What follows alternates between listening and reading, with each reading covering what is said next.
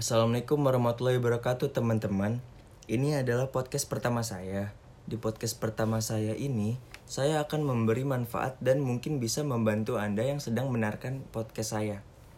Pertama, saya ingin memberitahu kepada kalian cara menggunakan aplikasi dari UDictionary dan cara mendownloadnya.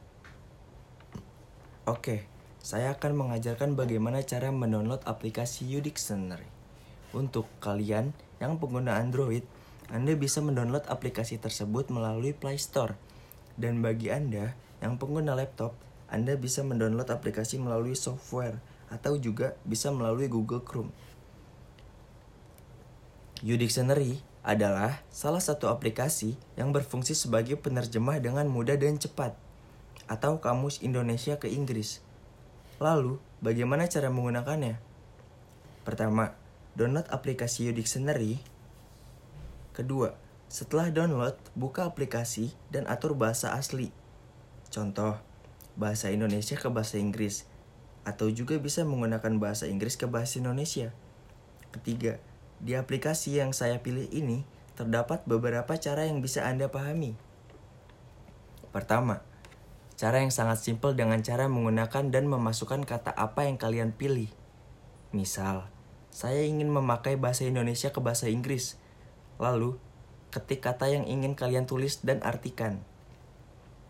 Cara kedua, bisa melalui kamera dengan memoto kata yang ingin Anda terjemahkan. Maka, secara otomatis akan di-scan dengan sendirinya.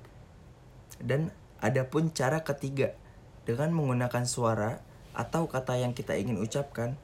Mungkin begitu saja cara menggunakan aplikasi dari UDictionary atau kamus Indonesia ke Inggris. Terima kasih, semoga bisa membantu.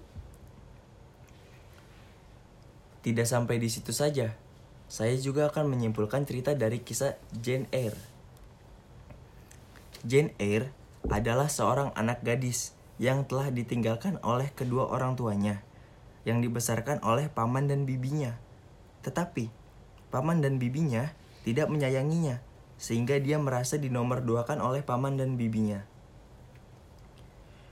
Pada tahun 1825, pamannya meninggal dunia, sehingga dia hanya dibesarkan oleh bibinya seorang.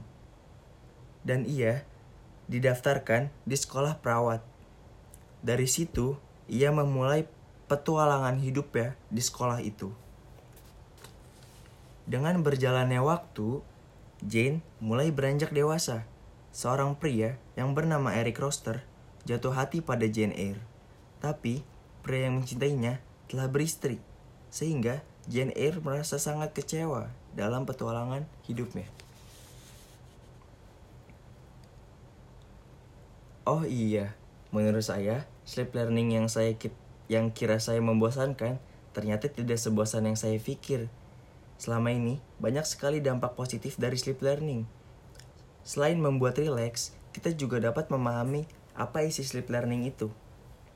Sleep learning, atau bisa di bahasa Indonesia kan, belajar tidur untuk menyampaikan suatu informasi kepada orang yang tidur dengan memutar rekaman suara kepada mereka. Sekian podcast yang saya sampaikan.